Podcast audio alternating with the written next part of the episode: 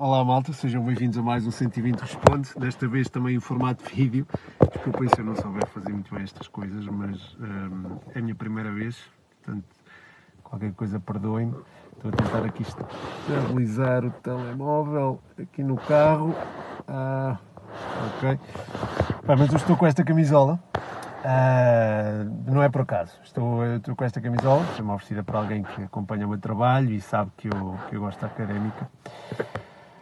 Um, eu falei da razão pela qual gostava da académica no último podcast, é? ou no último ou no, no, anterior, no 120 Responde. Um, houve razões familiares muito importantes, mas houve outra que foi o futebol. Uh, gostar de, da académica implica gostar de futebol e gostar da académica potenciou o meu gosto pelo futebol. Estou a falar apenas da académica clube. E a académica clube, por mais que eu goste dela, não está nem nunca estará à frente de princípios e outras paixões que eu tenha, uh, e uma dessas paixões é o futebol. Eu sou do futebol antes de ser da académica, e é por isso que esta ameaça da Superliga me provoca hum, asco, repugnância mesmo. Porque ameaça ao futebol como eu o conheço, e a Académica Clube não seria hum, nada sem o futebol como eu o conheço. Portanto, se me dessem a escolher entre um e outro, eu escolhia o futebol tal como vários adeptos do Arsenal, do Milan, do United, escolheram o futebol em vez dos seus clubes, uh, uh, dadas as notícias uh, relacionadas com esta Superliga. Eu vou tentar explicar tudo de forma clara. Decidi fazer este vídeo porque o tema está a ganhar proporções demasiado elevadas para ser ignorado e acho que merece uma publicação especial. A minha ideia era gravar um podcast à parte mas acho que devia incluir tudo no Instagram também, portanto, deixo aqui o vídeo. Estou de máscara porque estou no, no meu carro, estou estacionado na via pública e porque foi a melhor maneira que arranjei para gravar este vídeo, em termos acústicos e tudo mais. Um, enfim, acho que foi a melhor solução. Espero que, espero que gostem. Mas, mas vamos então ao que interessa. Portanto, ontem, 18 de abril de 2021, o futebol europeu foi abalado pelo anúncio de uma Superliga Europeia, é? uma competição que, a ir, a ir para a frente, será disputada aos dias de semana e será uma rival direta da Champions. É? Esta Superliga Europeia terá, para já, 12 clubes fundadores de três países diferentes, os, os Big Six, Inglaterra, Man City, Man United, Liverpool, Tottenham, Arsenal e Chelsea, uh, os três principais clubes de Espanha, Barcelona, Atlético Madrid e Real Madrid, e os três clubes italianos mais titulados a nível europeu, a Juve, o Inter e o Milan. Como é que iria funcionar a Superliga Europeia? Iriam participar 20 clubes, 15 destes clubes, os chamados fundador, fundadores, que já são 12, faltam 3, uh, não sairiam da competição, ou seja, ficariam lá estacionados de forma permanente, independentemente do resultado que obtivessem. Os outros cinco chegariam à Superliga Europeia mediante um mecanismo competitivo que, pelo que se sabe, nem sequer está devidamente pensado, mas cuja intenção seria premiar o, o desempenho desportivo na época anterior. Não se sabe como é que irá funcionar, mas ok.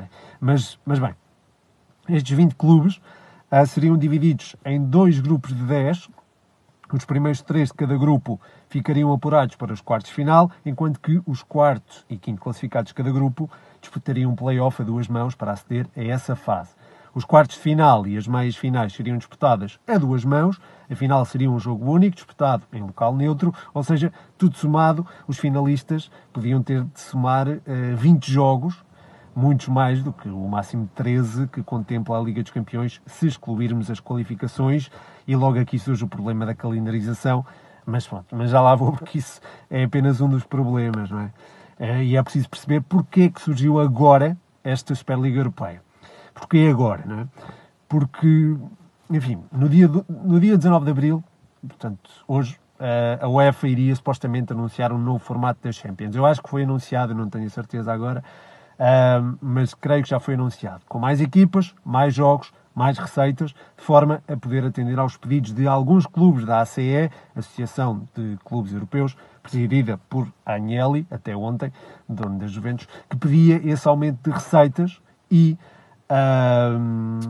e a UEFA tentou atender ao pedido da ACE e conjugá-lo com valores como a democratização e inclusão de clubes que normalmente não fazem parte das Champions que proporcionariam mais jogos e que também seriam, uh, lá está, o aumento de jogos também seria do interesse de alguns dos clubes mais poderosos desta ACE, que é a Associação de Clubes Europeus e que tem vários clubes associados, a Juve, por exemplo, que, portanto, lá está, a ACE era presidida pelo dono da Juve, um, mas não só, Manchester City, Manchester United, um, há, há, muitos clubes nesta, nesta ACE e são clubes de topo.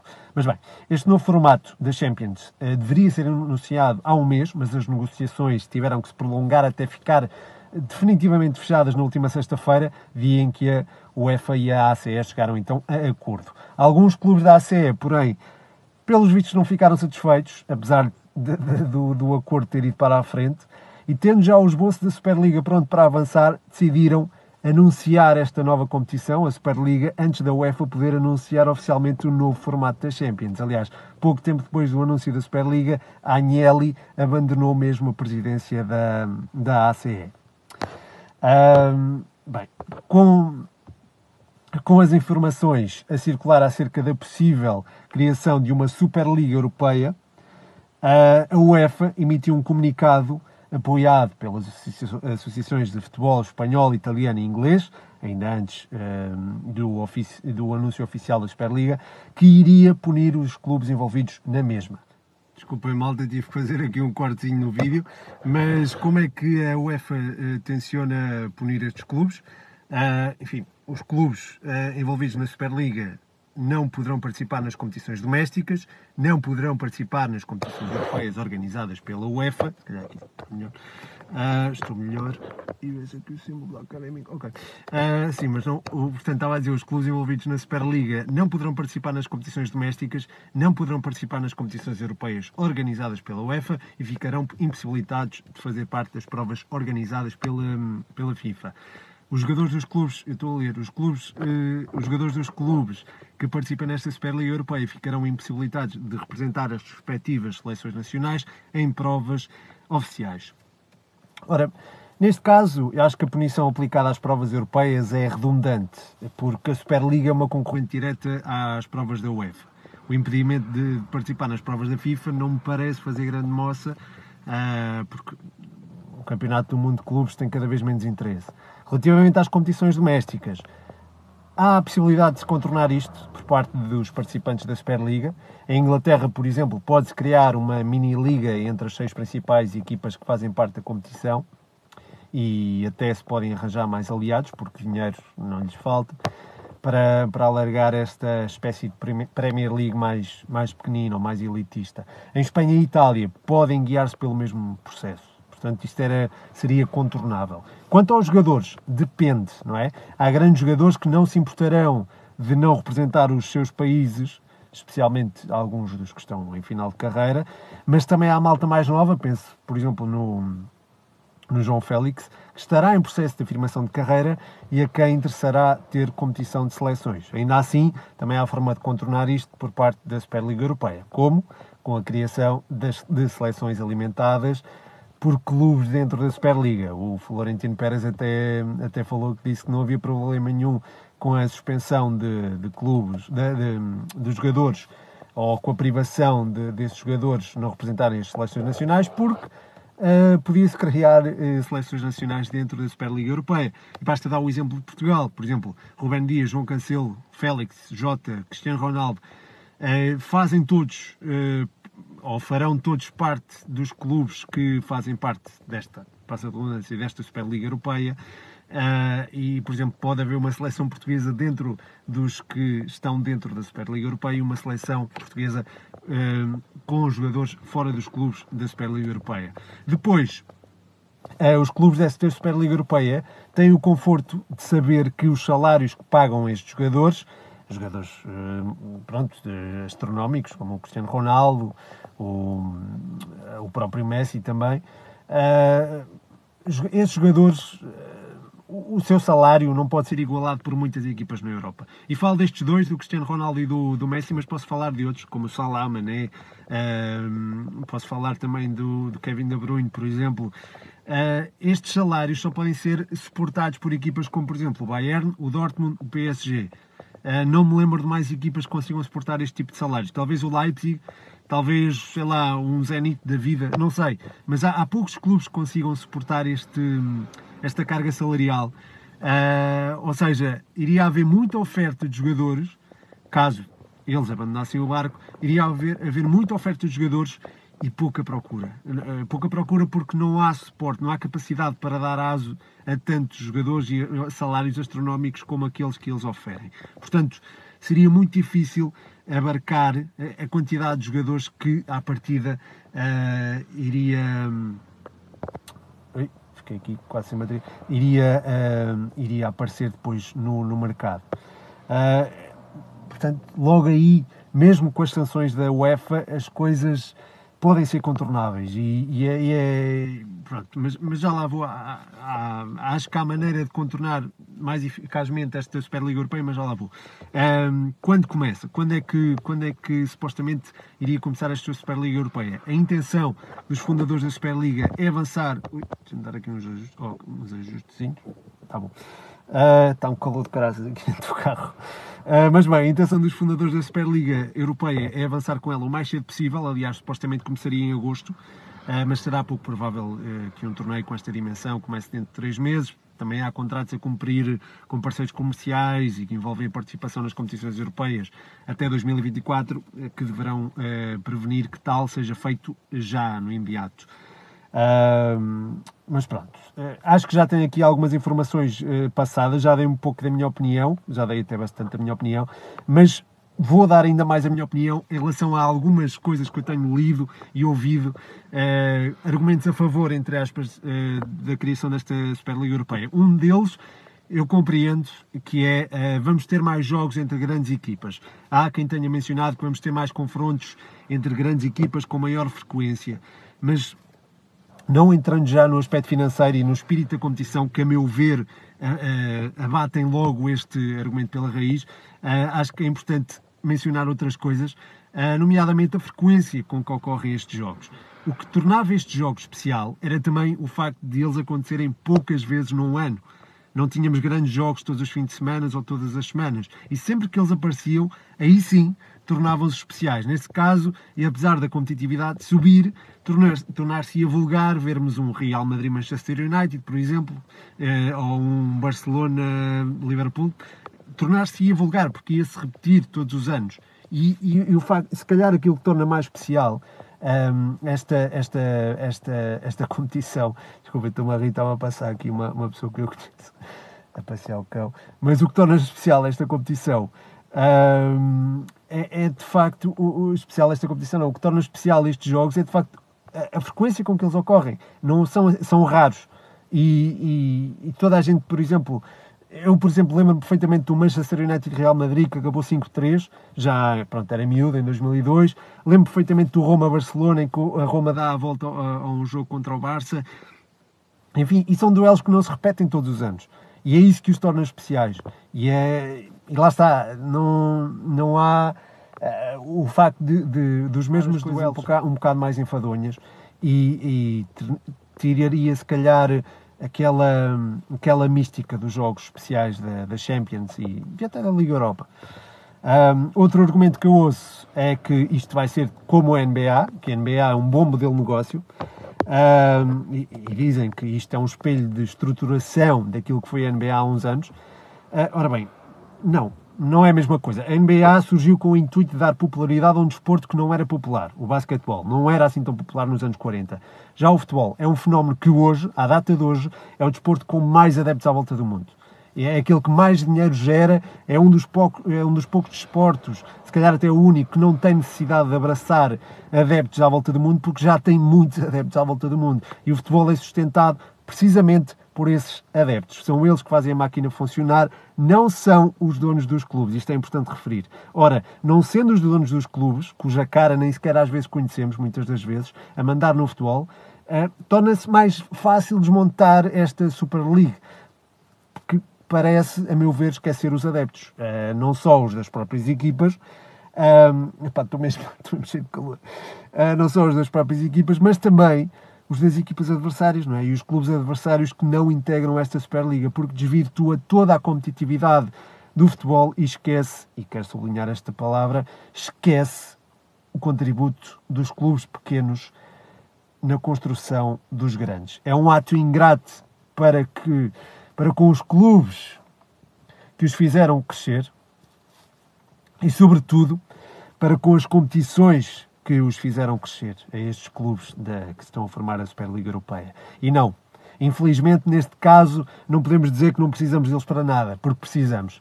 Uh, precisamos das 12 equipas que estão envolvidas na criação da Superliga porque uh, a contribuição destes clubes é gigantesca uh, a nível de transmissões televisivas, a nível de receitas, é muito importante.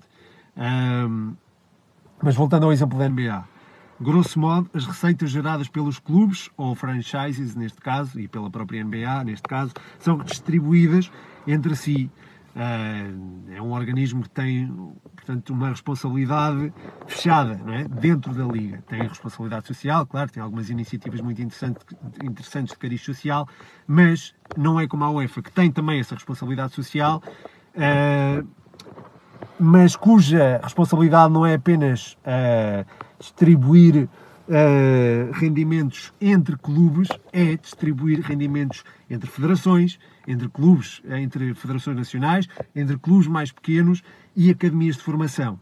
Ora, sem os clubes que iriam para a Superliga Europeia, as receitas financiam o futebol europeu, como estava a dizer, desde a formação até à alta competição, diminuiriam bastante. Porque apesar disto tudo, ainda são alguns dos clubes mais populares do mundo uh, que atraem maiores receitas televisivas e, portanto, maiores uh, patrocínios, patrocínios mais elevados.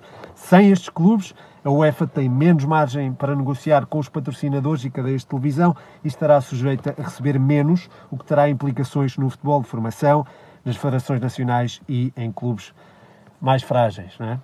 Ou seja, estes 12 clubes, que até podem vir a ser mais, não estão a ter em conta, e aqui já me estou a repetir, equipas e competições que os fizeram crescer.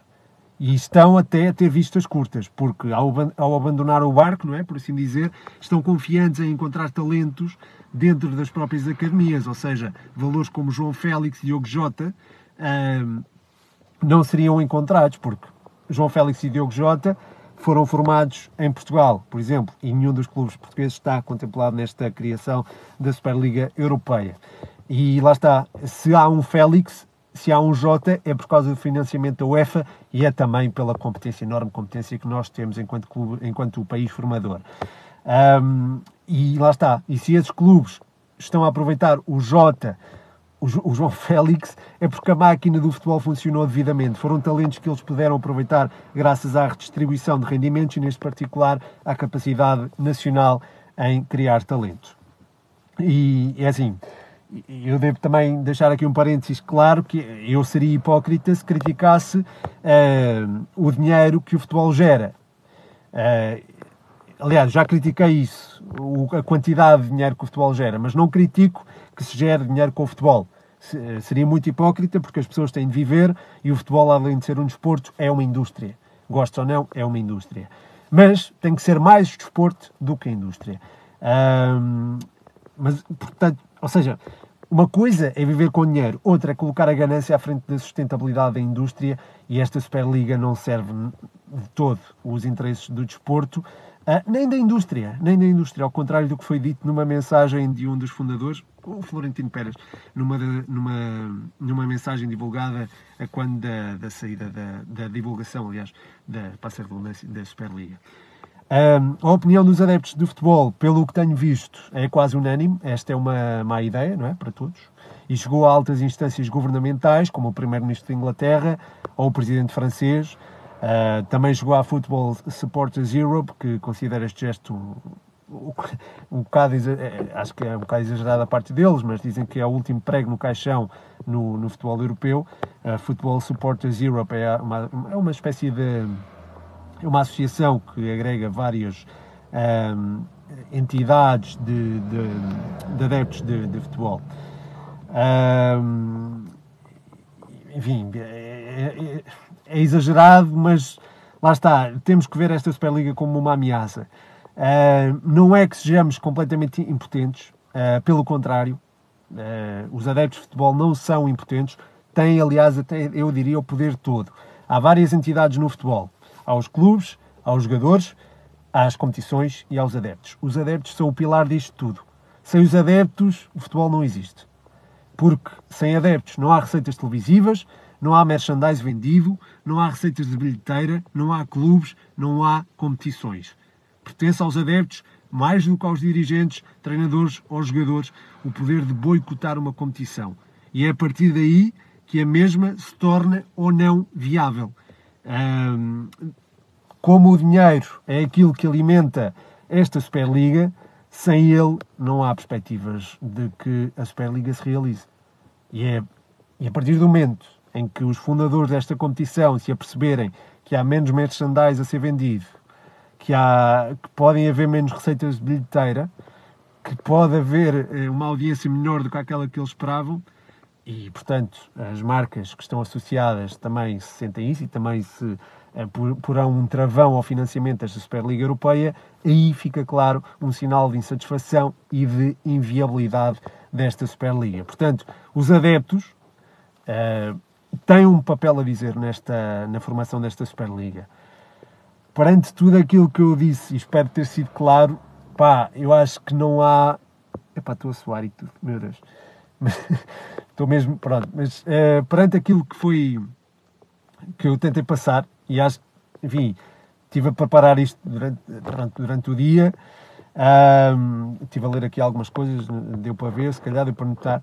Uh, e perante isso, um, perante o nosso poder, perante o poder dos adeptos, acho que tem de ser feita, feita alguma coisa. E pronto, espero ter sensibilidade, sensibilizado alguns de vocês que não estejam sensibilizados. Espero ter reforçado o ponto de alguns de vocês uh, que já tinham alguma, alguma alguma ideia sobre esta.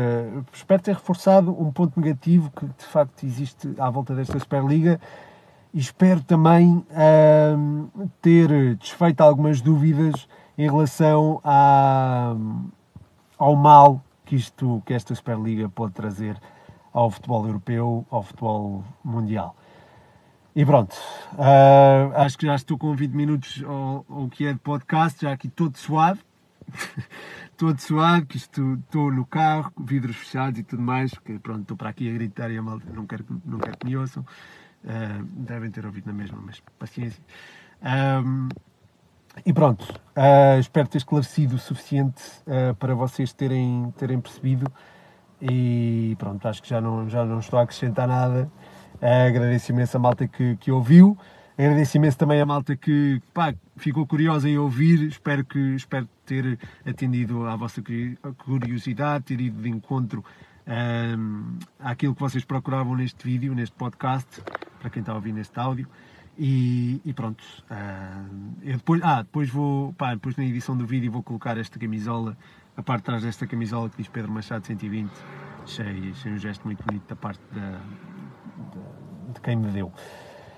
E pronto, é tudo, malta. Um grande abraço e amanhã a 120 responde. Uh, normal, sem as perguntas da Superliga, tentei responder a todas aqui no, neste, neste 120 Responde Extra e neste podcast em formato de vídeo. Um grande abraço.